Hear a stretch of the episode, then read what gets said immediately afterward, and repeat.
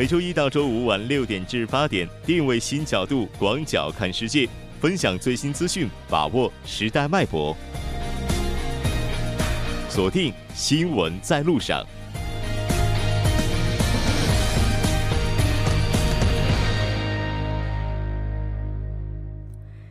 好的，欢迎回来，了解最新热点焦点，锁定调频一零点三，新闻在路上。十二月一号，TBS EFM 将迎来开播十周年的纪念日。那为了庆祝这一特别的日子，十一月三十号周五晚上七点半，TBS EFM 将举行开播十周年的特别音乐会——光辉十年 （A Dazzling Decade）。我们在这里也是真诚的邀请各位能够来到现场。这次音乐会将在位于瑞草区的国立国乐院礼乐堂举行。届时，韩国四物游戏之父金德洙、爵士女歌手熊山、传统打击乐器组合 USO 以及来自国立国乐院的正乐团、舞蹈团、民俗乐团、创作乐团将为大家奉上精彩的演出。希望领取免费入场券的朋友，现在就可以通过 TBS EFM 官网以及国立国立国乐院官网进行申请。截止日期是到十一月二十六号。那如果您被选中的话，届时我们的工作人员将会单独和您联系。二零一八年十一月的最后一个晚上，和 TBS EFM 一起感受韩国国乐之美。稍事休息，那接下来马上为您带来我们今天的半岛之外。关注半岛之外事态走向，传播全球动态新闻声音。半岛之外，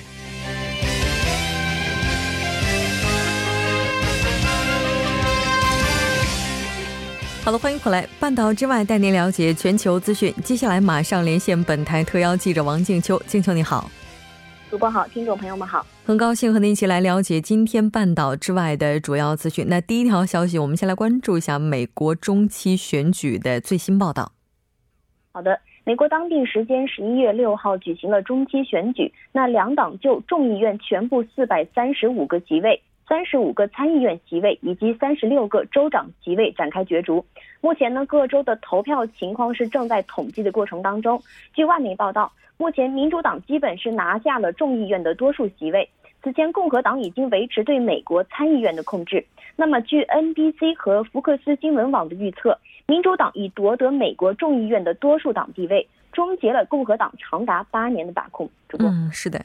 那根据 C N 的报道，目前我们看到众议院的话，民主党是达到了二百二十一个席位，而共和党拿到的是一百九十九个席位。而参议院目前的情况呢，民主党是拿到了这个，就是加上之前的全部在一起是四十五个席位，而目前众议院共和党的席位是五十一个。那这条关注到这儿，当然依然下一条消息也是和中期选举相关。的，我们都知道，在之前的话，特朗特朗普总统在竞选期间曾经有各种各样的猜测，包括质疑的声音，认为可能会有国外的势力干涉。但目前中期选举来看，是没有发现任何的相关迹象。是的，据美国国土安全部的官员表示，两年的精心准备是有效的，没有发现任何系统被攻击的迹象。那这名官员还说到。有试图影响选民的不实消息出现在社交媒体上，但社交媒体迅速反应，执法部门也开始对此类的案进行调查。那根据最新的消息呢，美国十六个州的投票站已经结束了投票。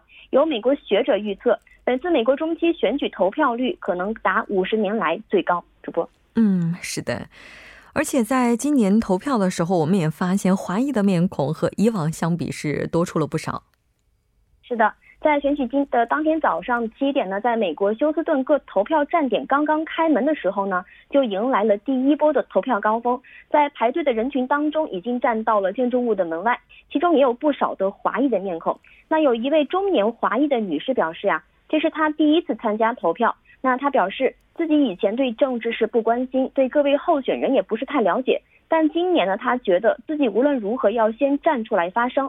华人族群的力量需要每一票的支持，无论支持的是哪一个政党。主播，嗯，是的，没错。其实，在这次的中期选举当中，也是时隔二十年，再次有一位韩乔石参加了众议院的选举。那这条关注到这儿，我们再来看一下下一条消息，依然是来看一下中期选举。那这次的众议院包括参议院的席位的相关情况，了解一下哪些席位是在这次投票当中被改选的。好的，本次中期选举将改选美国国会众议院的全部四百三十五席，参议院一百席中的三十五席。此外呢，面临改选的还包括美国五十个州的三十六个州长职位。三处海外领土的总督职位，华盛顿哥伦比亚特区、旧金山、芝加哥等重要城市的市长职位，以及全美九十九个州立法机构当中的八十七个。在其中呢，最受瞩目的是国会参众两院的改选。那这也是共和党和民主党党之争的一个主要的战场。主播，嗯，是的，没错。那我们也一起来简单的了解一下美国各州投票站的现在选民支持情况。好的。那美国各州投票站是陆续开门迎接选民。在弗吉尼亚州的阿灵顿县投票站的一位居民表示，他是民主党的支持者。他对美国目前内政外交的状况呢不是太满意。他希望今年的中期选举能够带来一些改变。那在弗吉尼亚州北部一处投票站，一位共和党的选民认为，目前美国的经济形势不错，那这是他继续支持共和党的一个主要的原因。不过他也承认。国会目前缺乏团结，主播。嗯，是的，没错。之前在节目当中，我们也提到了，对于民主党而言非常不利的一个情况，就是选民的投票率是比较低的。所以就目前的结果来看，应该说各州飘红的现象还是非常明显的。我们也来简单的回顾一下共和党、民主党两党的拉票宣言。好的，特朗普在印第安纳州出席集会的活动时说。选民为共和党候选人投票，就是为支持继续繁荣投下一票。另外呢，近期频频现身民主党候选人竞选活动的前总统奥巴马，在五号当天表示，美国的品格将体现在选票上。这场选举事关我们是谁，我们的国家往何处去。主播，嗯，是的。那其实，在这次中期选举投票的时候，应该说还有一个新的现象，因为一八年本身就被称为女性之年，那这一年也是见证了女性的崛起。这次美国的中期选举会成为女性的中期选举吗？这也是很多人的好奇。我们来看一下相关的报道内容。是的，那在次在这次中期选举当中呢，女性的候选人数是创了一个记录。他们希望呢将愤怒转化为行动，他们不满于无人倾听自己的呼声，忧心于政府关于女性的权利、健康和家庭福利的政策，要么陷于停滞，要么发生倒退。所以呢，女性是站了出来。那在这些女性在国会上是获得提名，使得候选人的多元程度达到了美国的历史之最。那今年的候选人当中有超过四分之一为女性。包括了八十四名非白人女性，相较于两年前是增长达百分之四十二。主播，嗯，那女性候选人她们竞选的主题主要集中在哪些部分呢？主题呢是包括同工同酬、医疗、教育和就业。那关于枪支管制、税收改革、国家安全和移民问题呢？这些女性当中是既有人支持，也有人反对，但几乎所有人的表示愿意帮助他们的团体来实现合作。除了政坛的老将、律师、教育工作者和现役军人参加竞选之外呢，还有一定数量的高级管理人员和企业家来参加角逐。那这些候选人认为，要做出真正的改变，一个途径就是要获取权力，影响那些与女性相关的政策。主播，嗯，是的。其实，在这次州长改选的过程当中，我们看到有两位候选人有可能会书写州长竞选的历史。是的。其中一位叫泰斯西艾布拉姆斯呢，是佐治亚州的一个前任州议员。那他是金融服务和收入加速公司联合创始人。如果他当选州长，那他将是美国第一位黑人的女性州长。另一位呢是格克雷格，也很有潜力。他是民主党国会议员的一个候选人，来自明尼苏达州第二区，可能是成为该州第一位公开的同性恋议员。他在全球医药技术公司是工作了十年，做企业的这个呃沟通的工作，负责该公司的媒体关系管理和全球人力资源管理。主播。是的，没错。那现在是美国华盛顿时间上午的四点四十分，依然是当地时间七日的凌晨。我们看到，美国总统特朗普对于目前中期选举的结果还是非常满意的。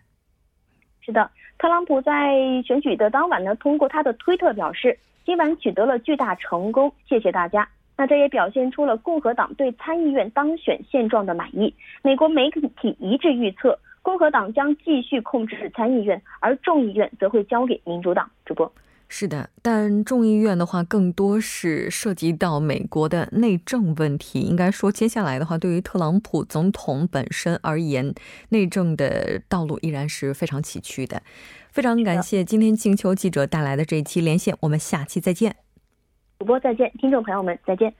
稍后来关注一下这一时段的路况、交通以及天气信息。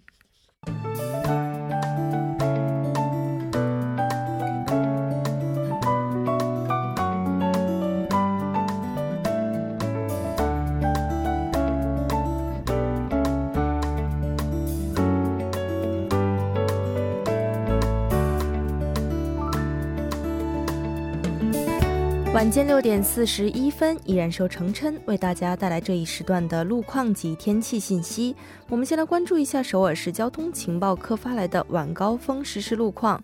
第一条消息来自东部干线公路义政府方向梨花桥至岳林桥这一路段，在该路段的二车道上刚刚发生了一起追尾事故，还望后续车辆参考相应路段，保持安全车距，小心驾驶。接下来是在燕州路九龙隧道至九龙小学方向，之前呢发生在该路段二车道上的交通事故已经得到了及时的处理，路面恢复正常。下一则路况来自江边北路依山方向圣水至东湖大桥，不久之前呢发生在该路段下行车道上的交通事故已经得到了及时的解决，下行车道恢复正常通行。好的，我们继续来关注天气。由于最近的天气形势静稳，内陆地区的空气扩散条件逐渐转差，尤其是中西部地区全罗道和。中青道的雾霾浓度呢，均达到了中度或者重度。明天降雨的范围将会扩散至全国，此轮降雨呢，将会有效的缓解最近的雾霾天气。我们先来关注一下首尔市明天的城市天气预报：阴转小雨，十一到十六度。好的，以上就是这一时段的天气与路况信息，我们稍后再见。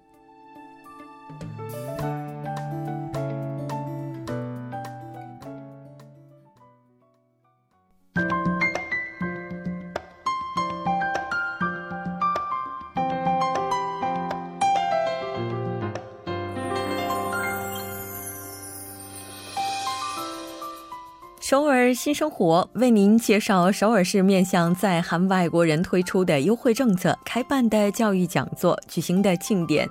接下来，马上进入我们今天的首尔新生活。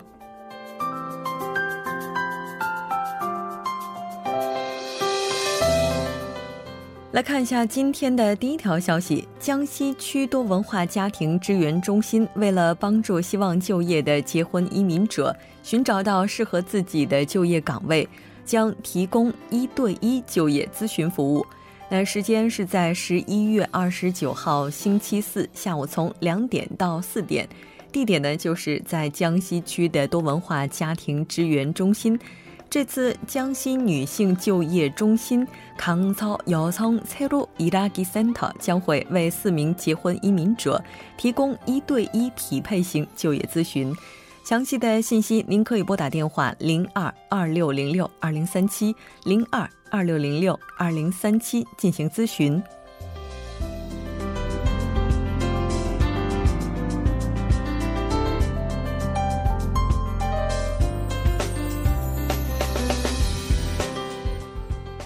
来看一下今天的下一条消息：龙仁市多文化家庭支援中心为结婚移民者提供的就业支援项目之形象设计课程，将在十一月十四号周三下午从两点到四点进行。这次活动的地点是在龙仁市的多文化家庭支援中心，一共会招募结婚移民者二十人。内容包括讲授面试技技巧、形象设计、化妆、自我介绍书的撰写等。申请截止日期是到十一月十三号。您可以拨打电话零七零七四七七八五七幺零七零七四七七八五七幺进行更加详细的咨询。当然，也可以直接拨打这部电话进行报名。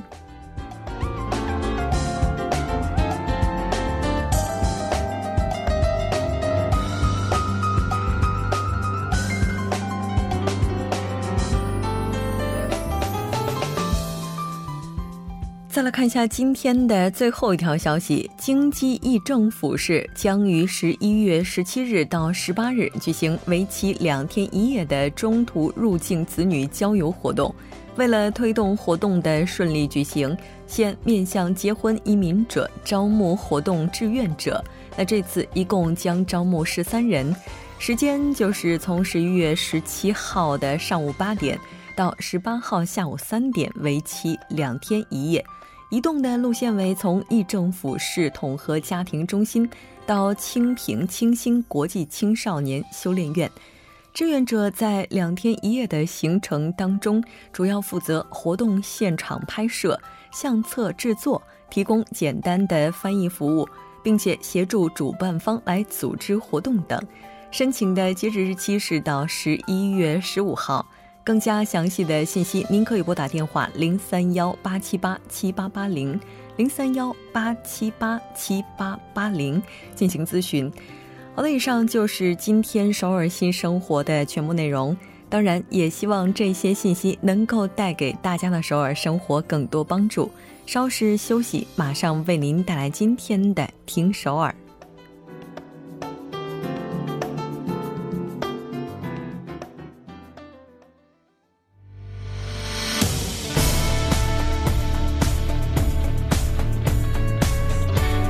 您现在收听的是《新闻在路上》。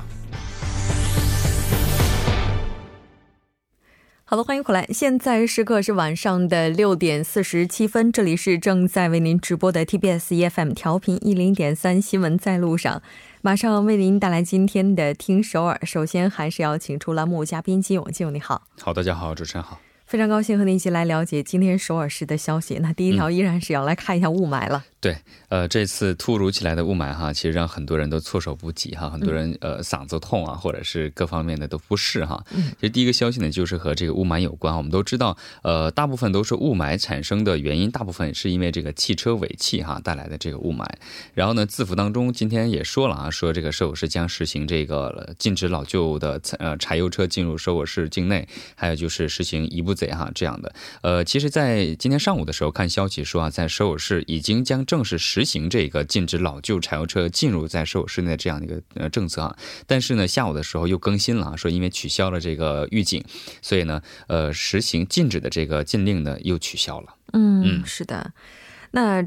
刚才也提到了，说在昨天晚上的时候是发布了预警哈，然后在今天下午的时候，这个预警是被解除了。对对对。那这次的话，应该也是今年入秋以来的第一次，但其实并不是今年的第一次。嗯，对，入秋以来的第一次哈，但是呢，统计算的话呢，算昨天那次的报警的话呢，今年已经是第六次了哈。呃，一般都是在连续两天空气状态非存呃，在这个严重的情况下呢，就会发布这个警报，然后呢原计划也实行这个限制啊，但是取消了。然后据了解呢，这个政策呢是当时从今年的六月一日啊开始下达的，叫做首尔型可吸入颗粒物紧急减少措施哈。然后呢，将从早上六点到下午的九点钟为止哈，只要是二零零五年十二月三十日以前登记的所有的柴油车哈，呃，但当然是除去这个安装了这个减排的装置以外的车辆哈，都会受到进入首尔市内的这样的一个限制哈。如果违反的，话呢，将通过这个监控录像啊，拿出确切证据之后呢，将处以呃十万韩币的这个罚款。嗯，是的，也就是说这次的话，就不仅仅是建议不要上路行驶，而且呢是要对他们实施一些处罚的措施。嗯，对。但好像我们看到说这次马上会执行的是只限二点五吨以上的。嗯，对，呃，这次呢说的哈，马上执行的是指在二点五吨以上的老旧的柴油汽车哈，它还有一部分是为了给那些车辆哈，刚才说如果是安装了低公害装置的话呢，是可以排除在呃被限制的之外的哈，然后呢也是为这些车辆哈准备安装或者是正在安装这个呃尾气排放减少装置的这些其他的呃还有就是比如说低公害措施的一些装置的时间哈，然后呢首都圈。以外的车辆，就是地方登记的车辆和二点五吨以下的柴油车，还有就是残疾人的车辆，它的运行限制呢，都是将不在这个这次的限制范围内，而是推迟到了明年的二月末再进行对他们的限制。嗯，是的，嗯。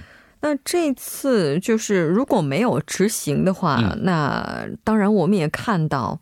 这次虽然说我们看到说这个执行的力度哈，因为可能时间也是比较短的这个原因哈，但有一些地区它还是在限制范围之内的。嗯，呃，比如说这个公共机关的停车场是受到了这个在今天还是关闭了哈。然后呢，首尔市发发那个旗下的这个一百五十一处的施工现场也是缩短了他们的工作时间。嗯然后呢，另外呢还会降低这个废弃物焚烧厂等十二处公共机关大气排放设施的开工率。然后呢，呃，对他们的限制呢也是将持续到晚上的九点钟。嗯，也就是说，实施这个措施的话，会影响一些工程的施工进程了哈。嗯。但是不管怎么样，这个控制、限制老旧的柴油车，我们也看到首尔市是定点的去进行了设置。对，呃，定点设置哈，其实对它的限制呢，其实，在进从地方进入到首尔的话呢，有一些个管制点哈，嗯。然后呢，在这个地方会集中的安置这个呃叫做监控系统啊，就是 CCTV，、然后呢，据了解，目前在首尔市内有三十七个管制点哈，一共有八十台这样的一个监控录像哈，它会控制这个进入首尔市的老老旧的一些柴油车，然后预计呢到年末为止的时候呢，管制地点呢将增加到五十个，这样的话监控的数量呢将增加到一百个。嗯，然后呢，呃，其实还可以呼吁大家呢，就是可以自发的参加到这个车辆单双号限行制度的这个呃活动当中，然后呢出一份自己的微薄之力哈。嗯，是的。嗯那当然，我们也看到天气预报说，今天嗯晚上、晚间的时候是会有雨的，所以说关于雾霾的话，可能到明天的话就会有很大程度的缓解。嗯，对，那刚才提到说限制的范围，而且提到了这么多点哈，嗯。那我们来从总体上来看一下。嗯，如果这个实行这个限制车辆的进入的这个政策的话呢，原计划呢马上实施对象是包呃，在这个两点五吨以上老化的这个柴油车哈，预计呢呃有三十二万辆哈，然后呢其中呢在首尔市登记的车辆是有二十万辆左右，然后呢首尔市也表示啊，如果切实的实行这个老旧柴油车运行限制制度的话呢，呃，则比这个车辆实行单双号限行制度更效果会更大一点哈。然后呢，如果百分之一百遵守了这次的限制限制的这个政策的话呢，柴油车产生的浮尘将减少百分之四十。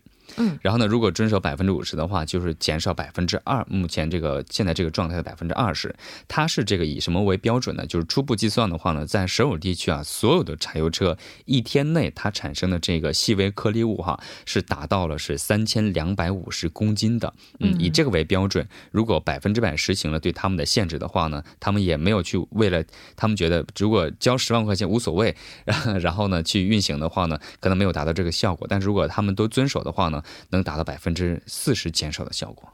也就是说，这些老旧的柴油车，它们的排污量还是非常，就是这个尾气排放量啊，就是不达标的情况还是非常普遍的。对对对，本身柴油车对空气的污染是大的，然后再加上老旧的话，它的燃烧的程度不是很高，所以呢，它的产生的排放的污污污染物可能也是很多的。嗯、接下来的话，是不是可以在这个老旧排老旧柴油车它的排污方面，咱们可以想想做些什么哈？对。那应该说，到了秋冬季节的时候，大气静止，现在这个情况确实是非常的令人头疼哈。嗯我们再来看一下下一条消息。好，第二个消息呢是首尔市教育厅哈将从九号开始啊，以这个东部教育支援厅为起点，然后呢，截至到二十九号啊，面向家长和学生举行第十九次的一个说明会，呃，是二零一九年年度后期高中升学的说明会。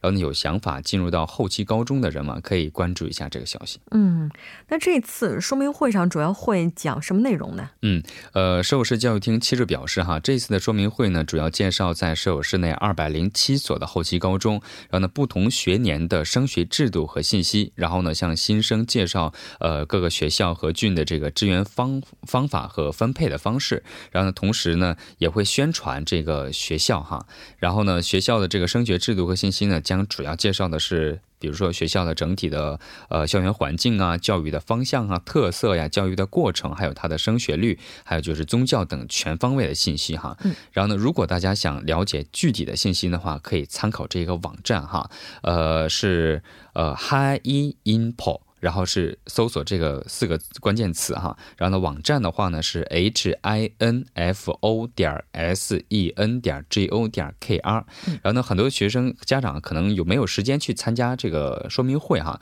所以，大家可以通过这个网站去了解哈，然后呢，任何人都可以在这个自己所在的区域哈进行选择，然后去嗯参加，因为我看了一下，从九号到二十九号，应该算是在首尔市大部分区哈都会进行有这样的一个有一个点呃有一个。这样的一个机构哈进行说明会，是的，没错。嗯，其实这个下周就是韩国的高考了。对。哦，然后对于家长来讲的话，马上进入二零一九年高考的倒计时一年了哈，这个时间点还是非常的特殊的。嗯，那我们来看一下这个说明会的一些时间还有地点。嗯，我们简单介介绍几个啊，因为是从九号到二十九号，每天都会有啊。从九号的话呢，在这个东部教育支援厅哈，它是在下午的三点钟到四点半，然后呢，乘坐一号线的清凉里。在清凉里站下车哈，然后换幺二幺，然后在这个东部教育厅站，然后下就可以了。非常感谢金勇，我们下期再见。好，再见。整点过后马上回来。